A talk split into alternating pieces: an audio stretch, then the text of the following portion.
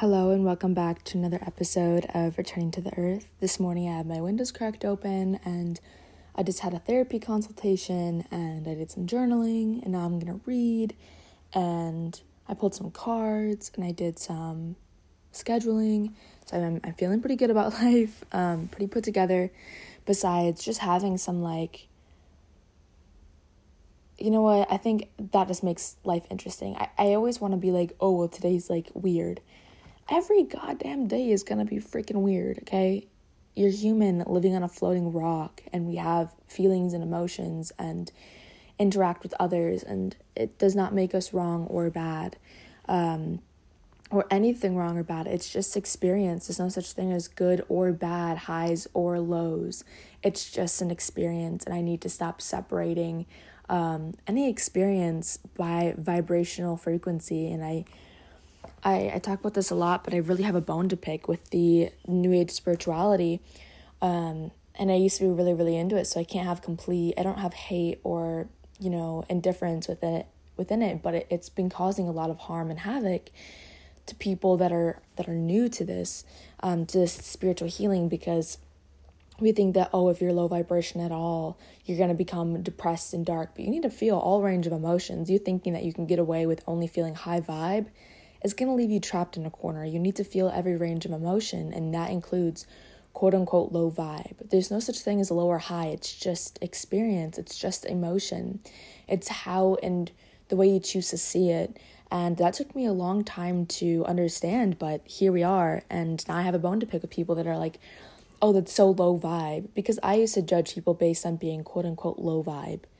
They're going through it. Doesn't mean you have to heal them. Doesn't mean you have it's your duty to hold their hand, but have some goddamn grace for them, because you were once there for them too. Or you were once there in their shoes as well, um, is what I'm trying to get at.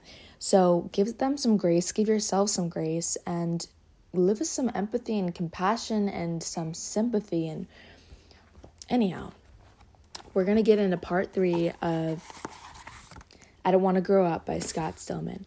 We are currently... I don't know what page we're on, and I don't, and yeah, it doesn't matter. Um, here we are. We are about um, a little bit o- over a quarter way done. So, begin at once. This is crucial. Do not wait for the perfect plan. Do those even exist? You can improvise as you go. It could start with an innovation to visit a friend or a relative you haven't seen in a long time, or a job opportunity in some other state or country. Sometimes you just have to give the universe a little nudge, especially if you've been ignoring your breadcrumbs for quite some time. It could be as simple as driving in a different route to work or taking the bus or the train to a place you've never been. There's magic just outside your comfort zone. See what happens when you interrupt your routine, even just a little. I need to underline that, because I just made a TikTok about something very, very similar. Friends and relatives. When Valerie and I first pinned Boulder as our goal, everyone said it was too expensive. Naturally, we believed them and started looking elsewhere. After these days of searching in, surround- in the surrounding suburbs, we found nothing. Then we thought about it. We were moving to Colorado to live near the mountains, not suburbia. It suddenly became obvious that we weren't finding anything. We were searching everywhere except our natural goal. except for our actual goal. So on the fourth day, we actually decided to check out Boulder proper. Driving down Highway thirty-six, we were immediately entranced by the mat- uh, the majesty, majesty, of the majesty of the fl- Flat Irons. Whoa, Flat Irons. Okay, I know where that is. Jagged rock formations towering high above the town. That's in Boulder. You can look up the Flat Irons. Um... and the endless hiking trails that flowed right from the neighborhoods. This was where we wanted to be. After driving around for just a few hours, we found some offerable housing right at the base of the mountains that was nicer and cheaper than anything we'd ever seen in the burbs. A similar thing happened when we decided to build a simple mountain cabin. When we went to our local bank, the leading manager told us we couldn't get a con- construction loan. He told us only rich people build mountain homes. He actually said that. A couple days later, while surfing the internet, a banner ad popped up on my screen for a low-interest construction loan. Yes, the internet knows everything. Regardless, I applied online. To many amazement, to my amazement, we were approved. What would have happened if we listened to that bank manager or everyone who told us Boulder was too expensive? We would have never moved to Boulder, never built that mountain cabin, never sold that cabin, which financed our year on the road, never wrote the book, and started that whole crazy writing gig. The great big lesson, don't let anyone influence your dreams. Gotta start that one. When you decide to start living the life you want, people will call you crazy. They try to talk you out of this, tell you it's unrealistic, even impossible. This is usually your family and close friends. Yes, I've experienced that myself. It's not that they don't love you or don't want you to be happy. They're just protecting you. At least they think they are, and you can't really blame them for that. But you've got to protect yourself from all the negative energy. Again, I don't believe in negative positive energy, but I see what he's talking about with this. It's It will sabotage your dreams with a heartbeat. The best thing you can do is just tell as few people as possible about your plan. Don't tell them, show them. I also want to... around that. You've got to be the captain of your ship. This is your life, your dream. Want to live by the sea and surf every day? Want to ride or hike or sail around the world? Climb every mountain? Live in a, live in Alaska? Move to another country? Live in a van? There are people doing all these things right now. You don't hear about you don't just hear about them. They aren't on social media posting about their lives. They're busy living them. You'll find them on the back roads of life, the fringes of society, away from the skepticism and the doubt of the mainstream world, quietly living their dreams away. They don't care what you or I think, and they should have. It's none of their... And they shouldn't. It's none of their business. The question to be asking is, if they're doing it, why can't we? I've been thinking a lot about like the judgment that I have in my head whenever I read aloud, whenever I make a podcast episode, and I'll start judging myself, and then my nervous system will become shocked, and the next thing I know, I'm overstimulated, and I shut down, and I most likely will delete the whole episode. And I was watching this TikTok. You know, TikTok really does have some great information if you're on the right side of it. I think it's a very, very knowledgeable place to be intertwined with at this point in time. And what they were saying was... how, okay, so a top-notch person that posts on YouTube is not going to look at somebody on YouTube who's first starting out and criticize them. Somebody, you know, a an artist who is extremely successful like Picasso is not going to look down at you. I don't even think Picasso's alive, to be honest, but I also don't know. If Picasso is looking at your painting, Picasso's successful. He had to start from somewhere. Therefore, he's not going to look at your painting and say, oh, that's bad. Neither is, you know, any other famous artist, okay? I, and this applies to my life and to your life. That thing that you want to start, okay, if you go to a, um, a world-renowned rock climber, for instance, I really want to get into rock climbing. But every time I think about it, I'm like, I don't have the agility for that. I don't have the body structure for that. And I've been rock climbing before when I was a kid, but I haven't been since I was like ten. Um... I've, like, climbed some trees and, like, you know, stuff like that. But I'm, like, I am out of shape for that. I don't have the agility. I don't have, you know, all these things. Making up all these things for myself as to why I cannot rock climb. Because I'm going to have to go for an initial remembering how to do it. And there's going to be some really impressive people that are trying to show me how to properly rock climb. And that sounds incredibly, incredibly embarrassing for me. And especially because most likely they're going to be some kind of... rock climbers are my type. I don't know why, but they just are. They're really, really cool people, and I love rock climbers in general. So that's very, very intimidating for me. And so anyhow, um, the idea of getting out on the rock climbing wall and having somebody who is going to be intimidating to me and I can be embarrassed about not being a, a good enough climber to impress them scares the living shit out of me. So I'm like, there's no way I can start. There's no way I can even begin. You know, I'm never going to get into rock climbing. But you know what? Those professional rock climbing, or the people that are trying to teach you how to rock climb, they might not be professionals. They're not there to sit there and criticize you. They're there because they want to teach you. They picked up that job for a reason. They want to see people that maybe don't know how to climb to see succeed and to learn how to climb. Everybody has to start somewhere. And so when I criticize my podcast, I'm like, people are going to listen to my podcast and think I'm idiotic and stupid, and I'm going to be embarrassed because I stumble on my words and I'm not professional. I don't know every single answer, and I might talk about things that I don't fully know about. But you know what?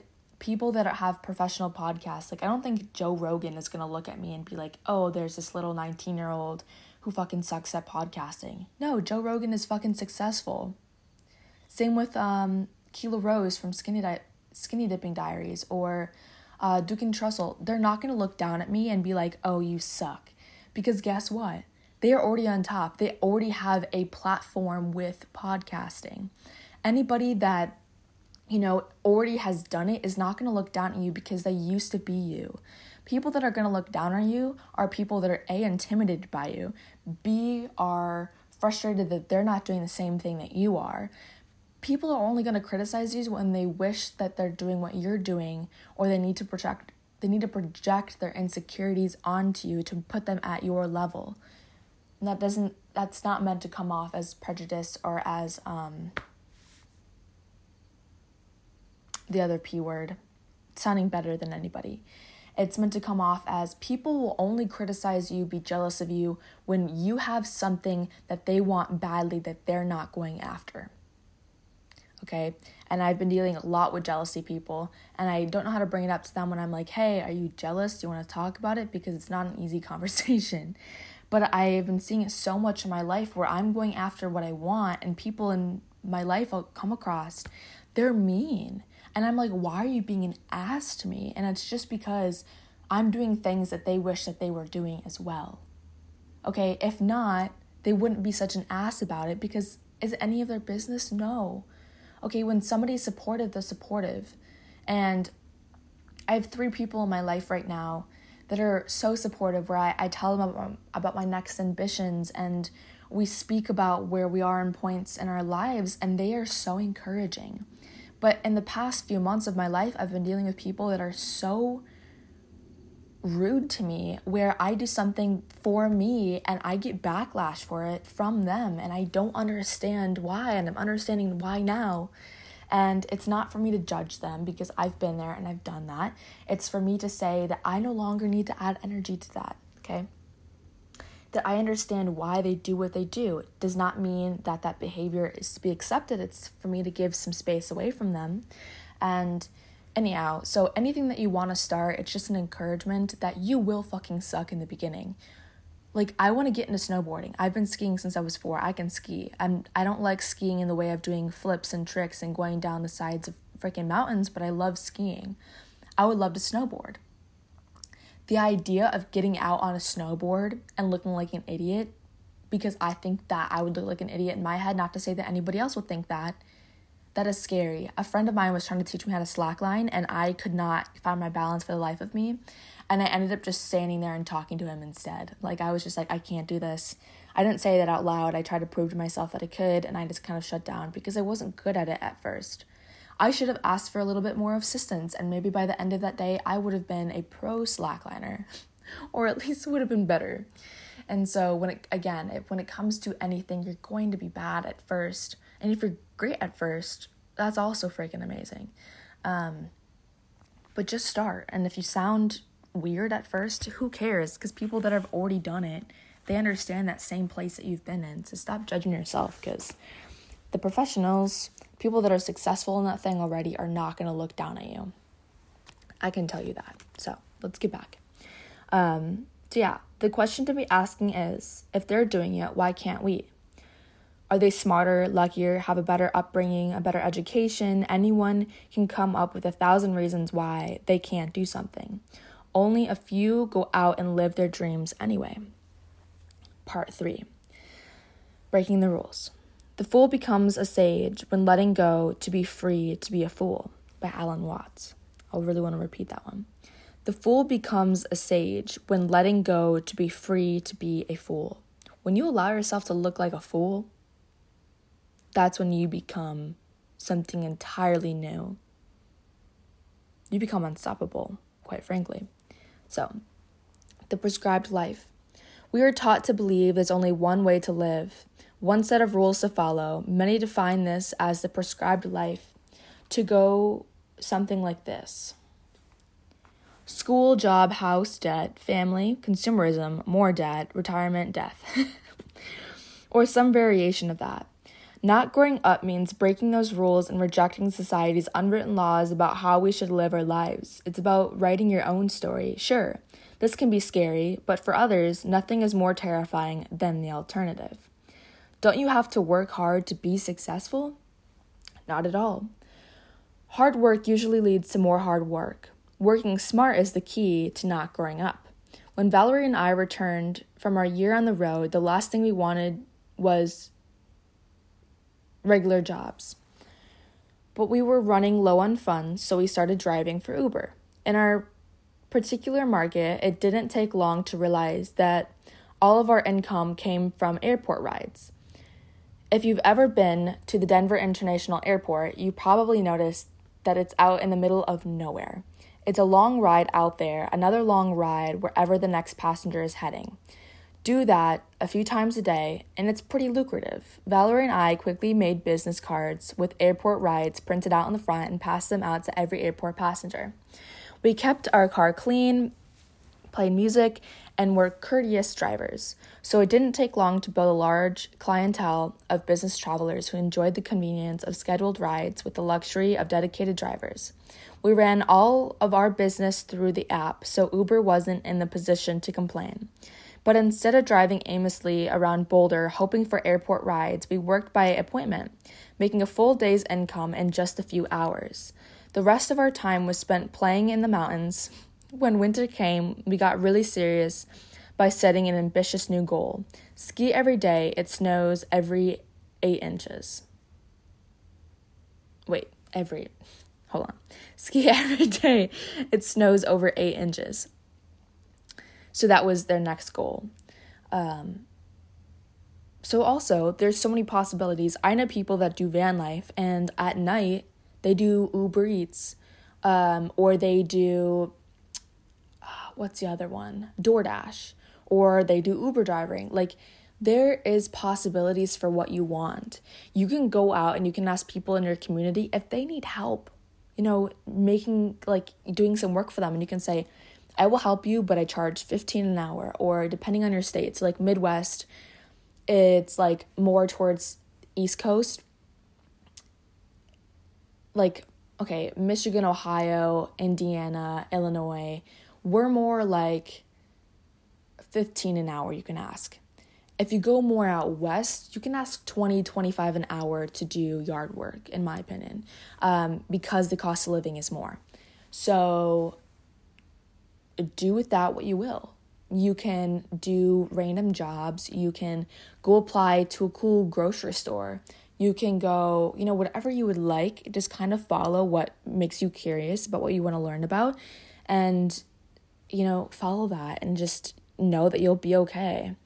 Um, but going out and making the means of having enthusiasm, that's something that I've really struggled with myself, that I've always been told is, you know, if you want something, you have to have enthusiasm for it. And I used to just sit around and mope around, which also...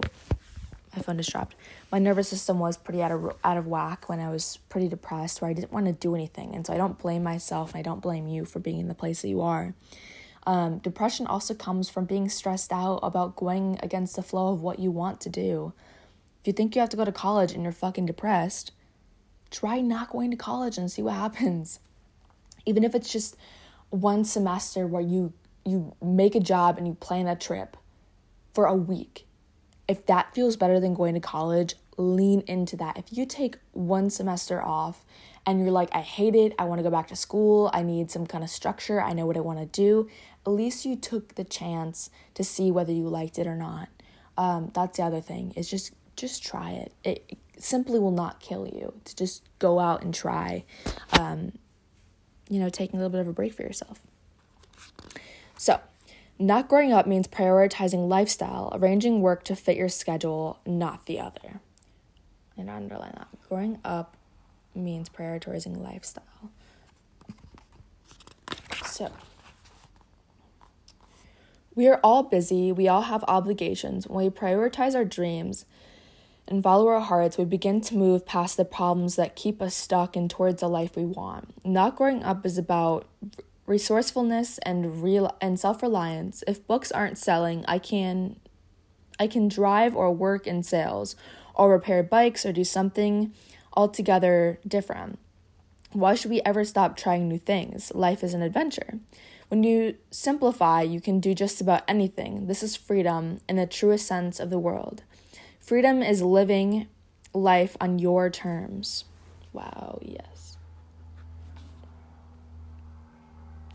We live in a country that provides this opportunity which should never be taken for granted.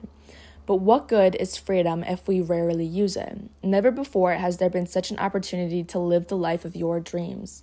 Never never before have there been so many ways to earn a living. Never before has there been so many ways to have fun. We are capable of rewriting society's unwritten rules and maximizing these truly unique times. It just takes a little focus. That is the other thing, is we are living at the most poignant time for the life that you deserve, like the life that you deserve and that you want to live. Think about your mother, think about your grandmother, think about your great-grandmother, think about your father, think about your grandfather, think about your great-grandfather, and so on and so forth. Did they have all these options of, I've, I was even talking to this older lady that I do work for, and these two older ladies that I work for, uh, I don't know if I mentioned this in any podcast episode, but they both have been in, been with their spouses, both these different um older couples, for the past, well, since they were nineteen. I'm nineteen right now. They got married when they were nineteen, and they're still with those same spouses, um and you know, they both seem, and both the couples seem happily in love. They also did not have the options that we have today. So one of the couples have been married for sixty years, and the other couple has been married for fifty years. And I, I mentioned, I was like, we, like, my generation, this generation, or even, like, I wouldn't say millennials. I think millennials had it a little bit different, and that's why Gen Z and millennials tend to hit heads. Um, but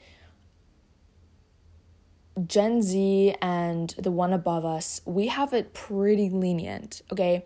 We have dating apps. We have options. We can go out in the world and we can go on a date and say, I don't like you. Our grandparents went on a date and said, all right, well, it looks like we're getting married and having kids. Or that's what the status quo was. And so we have options to go on dating apps and to and to swipe left or right and which kind of person we want. We had the leniency to be able to go out and to, you know, see somebody we find attract, uh, attractive and to say, I want to go on a date with you, or to tell them that we find them attractive in general. Um, we have the leniency to go on Instagram or TikTok or Snapchat and find somebody we find attractive and say, hey, I like your energy. Do you want to get to know each other better? Things like that. We have the leniency to do that. We had the leniency to see people living their lives on social media to inspire us. We don't have to look through books and read texts for that. We have everything on our phones, and we're like, we can't live. You have everything that you simply need at your fingertips. I don't one hundred percent love technology. Sometimes I wish it was not around because of how it's kind of taken a toll on some things. And I feel like I start to sound like my parents more and more every day. When more advanced technology comes out, I'm like, we should cut it off right now. But you know, without TikTok, without Instagram, without Snapchat, without Pinterest, without Visco, without um, Tumblr, without Twitter, we would not have a lot of the ideas in our heads that we do. And so we, this is the time to be alive. It's the weirdest time to be alive, and it's the most beautiful time to be alive, because we were actually able to live how many generations were not able to. They had to get married, have kids. They had to work blue-collar jobs, and women had to work in the kitchen at their house all day and then sip wine at night with their husbands and see their kids and then go to bed and do that again. Um, or they fought for their lives in wars, or they fought for injustices, you know, for women and for other people, you know. We don't have to do that right now, and therefore it is the best time to simply live the life that you want. So if you're saying I can't do it, I call fucking bullshit on that, because you have what you want right there in front of you. And I will repeat myself like a broken record one hundred twenty times until you realize you do not have to be miserable with the life that you're living. I'm sick and tired of people being like, I can't do that. Like, somebody from my childhood will reach out and we haven't talked in a while, and I'll tell them what I'm doing in life, or even just like talking to people that I haven't seen in six months or a year, and I'll chat with them and they're like, oh, I couldn't do that. And I'm like, bullshit. You can fucking do whatever you want. It's, do you actually want it? Do you find yourself worthy of it? And if it's no, then that's another question to ask yourself. Why do you think that it's unattainable to you? Um, and sometimes people just simply have to live a life that they're not simply, they're not super happy with for them to realize that that's not what they want. And there's no judgment there. And some people simply love the nine to five because they love the structure. And there's also nothing wrong with that. But if you don't like that lifestyle, you don't have to live it. And that's what I will repeat over and over. Because my cousins, my siblings, my parents, my other family, my old friends, they don't understand when I speak about these things. They're like, it's so unattainable. You sound crazy. I, I can't. I'm going to judge you for this. And I'm like, okay, I don't want to have a conversation anymore because you lived a life that A, you were happy with, or you're lying to yourself because now you have so much judgment from me about my living life. Maybe you wanted to live a little bit differently, and that's not fair for you to project your insecurities onto me. And so that's a whole nother conversation within itself. Sometimes you just have to shut down a conversation because there's no empathy there. And I preach empathy. Put yourself into somebody else's shoes and try to understand where they're coming from. Um, like, I, I often have an argument with the older generations when they're criticizing me for the life that I want to live. And they're like, it's not possible. And, you know, you, good luck with that. Like, they'll basically, like, laugh in my li- like laugh in my face and just be like, that's not possible. Good luck with that. You're going to become homeless. And I, so I asked them, and I'm straight up, and I'm like, did you like staying in the kitchen all day for your husband? Did you like having to work all the time, and now you're retired, and now you're living after you have all these health issues, after your joints are giving out? And I'm brutally honest with it. And they're like, yeah, I lived a fulfilling life, and I'm happy. And I'm like, if so that, then you would not be criticizing me for wanting to do things differently. I'm sure the older generations, and I know for a fact because I've talked to them during my travels, when they're like, you're so young, you need to get out and travel. Because a lot of older generations, they settled down when they were young, and now they're like fifty, sixty, seventy years old, and now they're living. And they're like, they look, and they're like, these younger generations have the possibility, and they are envious. Okay, so add some empathy to them as well. It's like, they wanted to live this lifestyle, but we have the privilege to do so. So goddamn use that motherfreaking privilege to go out and live. And yeah, getting back in after repeating my sentence five hundred times in different phrases and sentences. So focus. Many of us have minds that are constantly clouded with a thousand concerns, much of which we can do any we can do nothing about. If you pay attention to social media or watch the news or any on any given day, you'll find an endless sea of things to worry about. I'm not saying that you should turn your back on all the problems of the world, but if you're not actively doing something to help these problems, what is it good to worry about them? Everybody has the power to change the world. Nobody has the power to change everything. Try this and you'll go insane. We must narrow our focus. We all know people who watch the news incessantly and have something new to complain about every day. Does complaining actually do anything? Does complaining help or just add to the world's problems? If we cannot change all the things that bother us about the world, why not start with one issue? Something you're passionate about? Let's say you want to save the rainforest. That if instead of ranting on social media about the ruthless slaughtering of trees, you got involved in an organization that does something about it. Let's say you want to end world hunger. Instead of sulking at home thinking about the misery of starving children, why not get involved in a project that feeds them? Complaining and ranting does nothing but promote fear and negativity. do something, and live by example. If enough people did this, we might actually make some real progress. We are what we focus on. Because of this, we're going to need to think about our dreams a lot. I do this by surrounding myself with books, magazines, and the guides of all the places I want to explore. I'm constantly reading travel narratives, drooling over glossy photos, and researching all the exotic places I want to go. This creates a burning desire deep down in my soul. When dreams are charged with the de- desire, they become unstoppable. I love that. Last spring, I injured my foot and my knee. With both hiking and mountain biking off the table, this could easily have turned into the summer of no wilderness, but rather than sulking in my misfortune, I merely transitioned to kayaking and paddleboarding, and spent the entire summer floating rivers and paddling in the ocean, not to mention writing this book. Nothing can keep me from wilderness because that's because it's not that important. If this doesn't send a crystal clear message to the universe, I don't know what does. Whatever we focus on becomes energized, and that is always a very, very good reminder. If we focus on our problems, our problems become energized. They get bigger, more complex, all-consuming. Focus on all the reasons you can't do something, and those reasons will reinforce themselves. Focus on the fact that you're depressed, and you'll become more depressed. Focus on what's wrong with the world, and you find more what's wrong with the world.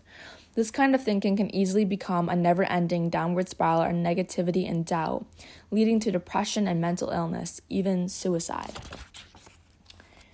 And within that is also honoring our emotions. A lot of the times these books, and that's why sometimes I have an issue with them, is they say, keep powering through, keep powering through. But sometimes it's your season of rest and reflection. And sometimes it's a season of simply laying on your couch and crying and mourning and trying to understand your emotions. And that is also simply okay. So don't just shove them down and go out and paddleboard. Yes, paddleboarding in nature will heal you. But if you have some emotions, sometimes you do need to sit with them, and it's not dwelling on them, but it's allowing yourself to feel them. And if that takes a season, three, four months of mourning and grieving and understanding what you want next, allow that spring to propel you forward to your dreams, but allow yourself that chapter of rest as well. There's nothing inherently wrong with that. And that's something that I'm learning myself is I have to inwardly reflect through the seasons, and I need to allow myself to actively mourn and grieve, because if I do not, then it comes up in times where I can't mentally take care of them. But if I allow myself to feel the range of emotions that I need to and the need to come up, and I sit with those emotions, it allows it to be easier for my future. So allow yourself to meet yourself where you are as well. So, you see, we think the universe is so complex, but it's actually quite simple. It gives us precisely what we think about. Humans, and also anything that I share on here, again, take with a grain of of salt, of sand. I do not have the answers to anything. I'm not God. I'm not a guru. I'm not a shaman. I'm simply a little creature that is speaking into the interwebs, and you're hearing it. So I'm not saying that I have any answers for anything that are cut and dry, black and white, this is how it is, or the highway, you know. I simply have answers for my life, and if my life in any way inspires you, then you can take what I have to say and don't use it as a Bible, but take it as a philosophy.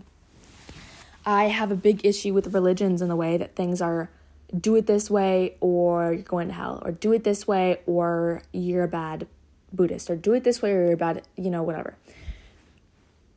Take everything as a philosophy, as a grain of salt. I have something to say. If it resonates with you, go gun-ho with it. And if it simply does not resonate with you, it doesn't have to. It's not going to hurt my feelings if you decide to shut off this podcast right now and do something different with your life. But if you are inspired by my life and I can be a teacher for you, continue to listen, reach out with questions. We can have a conversation. If you ever want to be a guest on my podcast as well, reach out. You know, things like that. I am simply a human on the same level as you, and I don't like pedestals, and I'm just as confused, and I don't have any of the same answers. and I get hurt just like you, and I am just as cracked open as you, and all these things. And that's something that I'm trying to promote as well, is my podcast before this, When Conscious Love, felt a lot more like, put me on a pedestal, I have all the answers. And I don't have all the answers. I thought I had the answers until I got into some pretty shady stuff where I realized I don't know a lot of things. And I didn't know how to process my emotions. I didn't know how to communicate when I thought that I did. And I realized I'm just as confused as anybody else. So who's to say that I have the answers and somebody else doesn't? And so, yeah. Anyhow. Humans are blessed with a wonderful thing called free will. Our destiny is up to us. I'm going to underline that.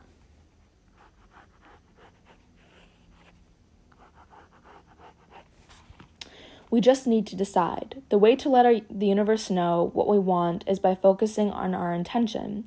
Animals do this naturally. A squirrel focuses on the nut, so it gets the nut. A bird focuses on the worm, so it gets the worm. You get the gist. Excuse me. Humans, on the other hand, do not operate so simply. Rather than focusing on the nut, we focus on all the problems that could go wrong trying to obtain the nut. This confuses the universe very much. When we get caught up in this kind of neurotic thinking, the universe usually thinks we want more problems. So that's exactly what we get, more problems. That is, I really like that part right there. Why not focus on the nut? I know this sounds terribly oversimplified, but like it or not, it's how the world works. We are what we focus on. That is simple. We all know people who say things like, problems follow me like a black cloud, or I can't catch a break to save my life. As we know too well, these one-liners seal their destiny. The same is true when we're asked about how we're doing. When they say, not bad, that's exactly the kind of life we get, not bad. I used to work for a guy who whenever, whenever asked about how he was doing, he would reply each time with the same phrase, another day, another struggle. And it was. I had this friend who can't get his mind off fly fishing, and he fishes all the time. Another can't get his mind off rock climbing, and he climbs constantly. Others can't get their minds off of work, and boy, do they work. And if you spend all your time thinking about work, it's not fair to complain you have no time for fly fishing. The same is true that if you spend all your time thinking about rock climbing, it's fair to complain that you have trouble holding down a job. You see, the universe is giving us precisely what we focus on. What more could we want? Let's say you're on a you're in a bad relationship and you spend all your time thinking about how bad this relationship is. What do you think will happen? You guessed it, you'll continue having a bad relationship. But let's say instead of focusing on your desire for a good relationship, a subtle yet non so subtle variance, now you'll likely improve the relationship you're in or leave that relationship for a better one. See the difference. All it takes is a shift in the way that you do things, a good shift in their perspective. Most of us blunder through life lost in a swarm of mindfulness thoughts and mind lost in a swarm of mindless thoughts and ideas crashing into each other all at once. It's no wonder so many of us are on anxiety medicine. When we lived in the woods, things were much simpler. When we were hungry, we focused on food, and when we found food, and we found food. When we were cold, we focused on shelter, and when we found shelter. When we were lonely, we focused on love, and we found love. Food, shelter, love, that's what we need, and the universe willingly provided. And if it had not, our species could have could not have survived. Now that we've m- removed ourselves from these psych of nature, most of us take these basic necessities for granted. Like food, water, and shelter, we have become trivial concerns for the typical American. With our bare necessities met, we don't u- we don't really know what we want, so we focus on the fact that the Joneses have a nicer car, or they travel more, or have a better paying job. We focus on all the problems in the world by watching C N N or Fox News, or listening to talk radio, or devouring whatever pops up on the internet. We focus on politics, how the left or the right have lost their minds. We divide ourselves up into groups, labeling each other as good or bad based on our affiliations. We learn how to hate our own brothers and sisters simply because they're on the other team. We start wars, killing for reasons we cannot readily complain. It's complex, we say. Is it? Is life really so complex? And I don't know if I spoke about this on a podcast, but I got my tattoo done. I may have yesterday. On yesterday's podcast I just published today. I'm halfway through the book. Um, and basically it was tribalism. And we were having a conversation and I kept hearing, or I, this guy said tribalism and I was like, okay, I, I don't understand how tribalism had anything to do with the conversation we were just having. We were talking about like Duncan Trussell and we were speaking about um, Ram Das, I think. And I went back and I was like, so what do you mean by tribalism? Because I thought tribalism is in like indigenous people and tribes, or like in Africa, there's tribes of people, or in Asia or in India, you know, there's different groups of people. That's what I thought tribalism was. And basically, I love what he said, and I've been thinking about it a lot, that we have tribalism all the time, like football teams. I don't like sports. I grew up competitively swimming, and I didn't like that we had so much hate for the other team. I did not realize it was always a competition versus them, when really all I needed was to beat my own time to go to this thing called states, which I, then I got to compete against more of my times and make myself better. But the team was always against, oh, we need to beat them, and we need to beat these guys and those guys, and, you know, everybody under the sun. And there's Michigan versus Michigan State, there's versus Ohio State, there's, you know, the Lions versus, I don't watch football, I don't know who the frick the Lions would be against. There's the Pistons versus whoever, there's, um, I don't know if, about sports to even be able to speak on this, but anyhow, that's tribalism. And so people get so angry. I work, I do work for this couple who Um, is very for Michigan, and I showed up one day in a Michigan State sweatshirt, and they were like, oh, no, no, no, and it was a joke, but, like, in reality, if they saw somebody with a Michigan State sweatshirt, they would criticize them, and I was like, that's what tribalism is. It's to say that my group of people is better than yours because of these set of rules, or because of this list of reasons, and nobody's better than anybody, guys. My philosophy is making people less lonely, and to say that I'm just as confused as you are. So don't put yourself in a tribalism headspace where you're saying, I'm better than you, and you're better than me, or these are the reasons why my group is better than yours. Okay, no religion is better than any other one. Every religion has their faults, and every religion has their good things. Every group of people has their good things, and every group has their bad. They started because they're good, and maybe they came up with some bad things. Maybe they did some bad things. Um... And so, yeah, it's like, anyhow, I'm losing my track of thought, but we're so divided in society. I I don't like politics. I used to be very political. That's another conversation I'm not willing to have with a lot of people. I don't even bring up politics, and people talk about politics, I go silent, because I don't like how divided we are by that. With any kind of news source, I don't watch news anymore. Um...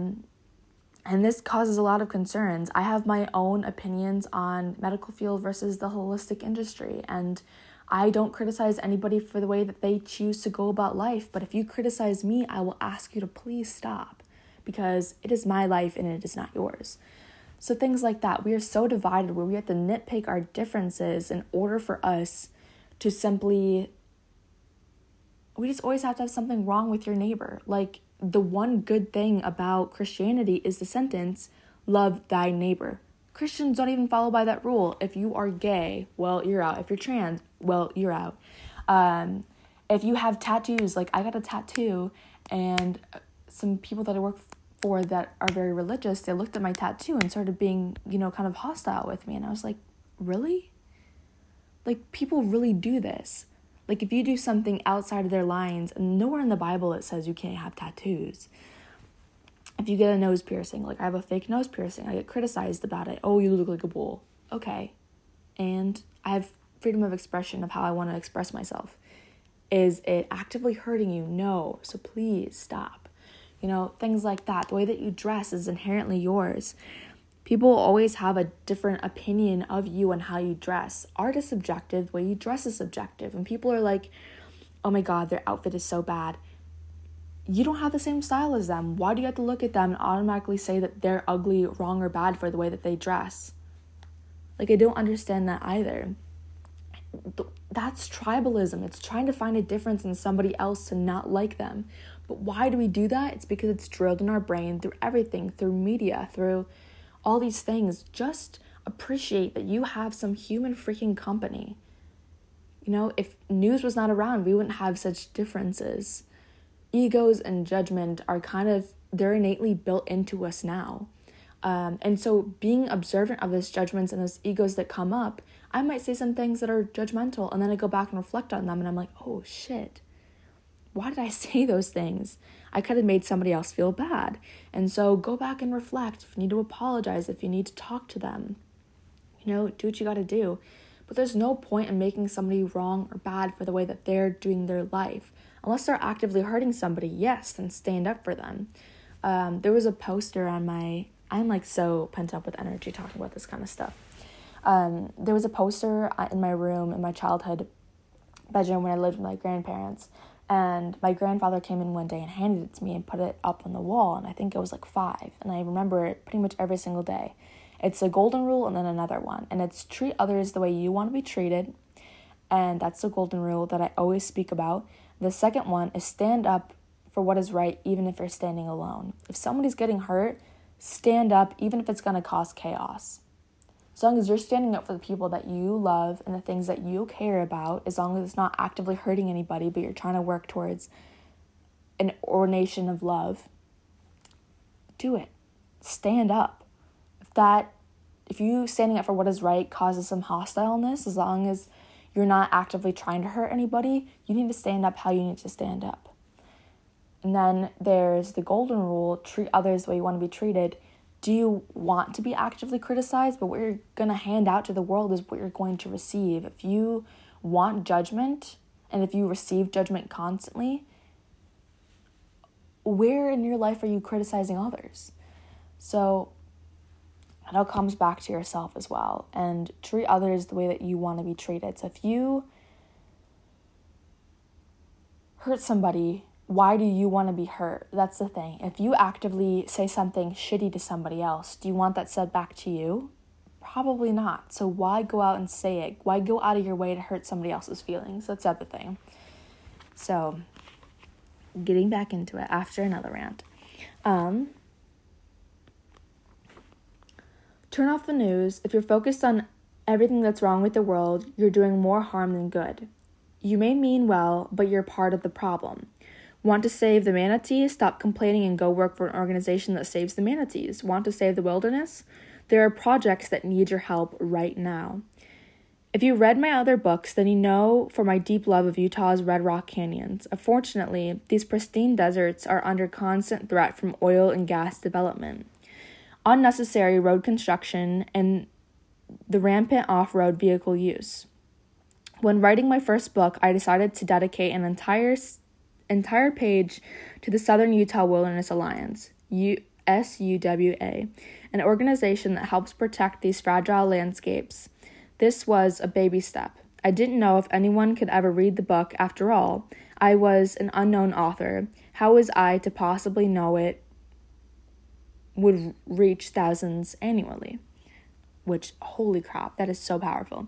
This book, at this point, is start with something. Anything. Turn your life into an experiment. Take baby steps. They often lead to bigger ones. That's been the formula for anyone who's ever made a difference. Focus on what you want, and you might just make a difference. Perhaps even change the world. Vibration. As most of us learned in elementary physics, everything in the universe is made of matter and energy, including ourselves. Energy vibrates at different frequencies. The lower our vibration, the closer we are to death. Think of the heartbeat. When our dreams are charged with passions and emotion, we vibrate at extremely high levels. This gives us a direct link to the infinite intelligence and the birthplace of creativity, the source of all life. However, we cannot maintain this frequency very long if we are not physically healthy. This means eating the right foods, exercising on the regular. Fast foods, ice cream, and Doritos are not going to sustain us. Junk food only brings our vibration levels down. Many have found that low-sugar, high-fat diet, rich with whole foods and vegetables, works pretty well. Find what works for you. I'm no nutritionalist, but most of you would agree there's nothing worse than sugar. Only certain animals can even taste sugar, and most won't even touch it. It has no nutritional value to them. And just interestingly, it's one of the most highly addictive substances for humans, and millions are addicted. It starts at her first birthday party, with cake and ice cream, the Frosted Flakes, and the Cocoa Pebbles for breakfast, Kool-Aid, popsicles, gummy bears. No wonder we're so addicted. We were doomed from the beginning. The best thing to do is get rid of it. Sugar leads to obesity and diabetes and mental disorders like depression and anxiety. Nothing zaps vibration levels quite like sugar. I don't necessarily follow suit with everything that he's saying right here. I don't like people that are like, you eat sugar, you're obese. You eat sugar, you're fat. You eat sugar, this. I don't follow suit with that. I think damning somebody and criticizing somebody for the eat is never your place. It's for somebody else to figure out how their body works. Um, I, I see his point, but I don't endorse what he's saying, I guess to say. Um, and so yeah, but sugar is extremely addictive. Same with coffee. It's like there's a study that um, spiders... spiders making webs, they work out of vibration when they build their webs, and they gave one spider heroin, one spider cocaine, one spider coffee, one sugar, and another addictive, really addictive substance, maybe weed, I don't know. Um, and the craziest web, or the two craziest webs, I believe, was coffee and sugar, um, which is crazy. Like, these things were creating the most crazy webs for these spiders. Um, the things that we drink and eat every single day. And so just being mindful of the way that your body interacts with it. Um, I, I'll still drink coffee every day. I find coffee to be extremely poetic to my life. And so I don't see a day that I'll like completely stop drinking coffee. Um, and I love sugar. I don't eat it every single day, but in moderation, I want to sit down and I want to eat a homemade chocolate chip cookie, and there's nothing wrong with that. And the way that you eat is entirely yours. So don't let anybody criticize you for that either, because your body, it's your choice. It's what you choose to do with your body. It's how you choose to fuel your body. That's entirely yours, and there should be no criticism on that. Um, but yeah. But once you come out of the other side, what a relief. A new kind of sustained energy takes over, and mood swings become a thing of the past, and you begin to live life on a more even keel. Try it for a week and see yourself replace sugar with something delicious. Coffee, tea, nuts, all good replacements. When you stop eating sugar, you may find the hunger in general diminishes. That's because most of us perceive as hunger, perceive hunger is actually a craving for sugar. Get rid of the sugar and you'll likely find that you'll eat less food overall. It's quite empowering to get a hold of your appetite. Many are slaves to their food without even realizing it. Excuse me. How liberating to take back your life and eat what you want, not just when you feel famished. We've all felt that insatiable hunger that demands food now. This is constant and comes on like a drug addiction. I'm kind of going to skip past this part. Um,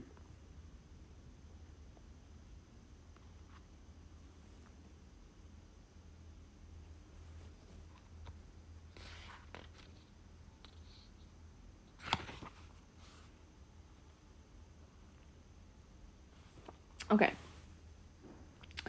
Passions keep us young. They take us all over the world, uniting us with others who share similar interests, leading us on a lifelong journey of hair-raising fun. We meet new friends on the road, at hot springs, campgrounds, and trailhead parking lots. We get invited into people's homes to cook meals, to share stories. When we're outside exercising daily, life becomes a joyous dance. Flashes of inspiration come on a mile a minute. Solutions to problems come easily, and every day is filled with joy, laughter, and love. Love for life. There's nothing better than loving life. When we love life, we beam love out of the rest into the world at the highest possible vibration, just as the sun beams life to us all. When the world becomes filled with people who love life, the world becomes filled with love. That's how we change the world. Not by inventing the next gadget, acquiring the most possessions, achieving the highest level of status, or making the most money. Napoleon Hill discovered the secrets to success long ago, but money is just a symbol. just as words are merely symbols, not to be confused with what they represent. Money cannot and must not be the goal. Love of money only creates the insatiable desire for more money.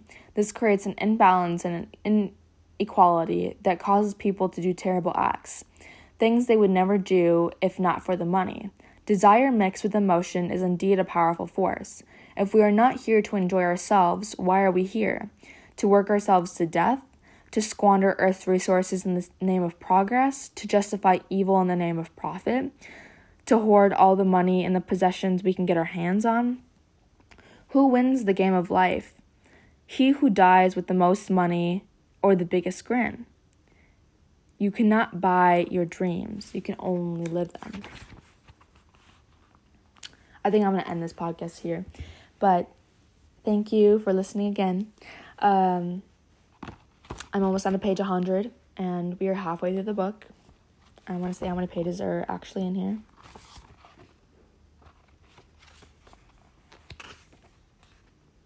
one hundred seventy-three, so we're not even halfway through. Anyhow, I appreciate you all incredibly deeply, and and yeah, I actually we are halfway through. Anyhow, um, thank you for tuning in and doing what you want with your life. Again, there's no discretion and there's no judgment towards if you decide to follow suit with the status quo. There should be no judgment on that either. Um, And if you don't want to follow suit with the status quo, I hope you find inspiration to do something different, um, and to go out and follow and chase those dreams. And if you need an encouraging word, reach out to me at Hallie Loves... Wait, never mind. My Instagram is not that anymore. Reach out to me at Returning to the Earth on Instagram. I have TikTok. And thank you for tuning in and making it this far on this podcast in general. I'm a chaotic human. You are a chaotic human. We're all living, learning, trying. The biggest thing we can do is try, go out on whims, do things that make us uncomfortable, sound like a fool. Who the fuck cares? If you feel like you're living, that's all that matters. And that's something that I'm trying to reiterate to myself is I am alive only once. And who cares if I sound like a fool right now? I am at least taking the stepping stone forward to where I want to be in life. And it only matters how I feel about it. As long as I'm not hurting anybody in the process, if I feel love radiating from my chest when I speak these words or stumble over my words, and beauty is coming from it, that's all that matters. So again, I thank you for being you and for tuning in, and I'm sending you lots of love, a big forehead kiss, a big bear hug, and I send you on your way to the next journey of curiosity for whatever point in time you're at. So bye-bye.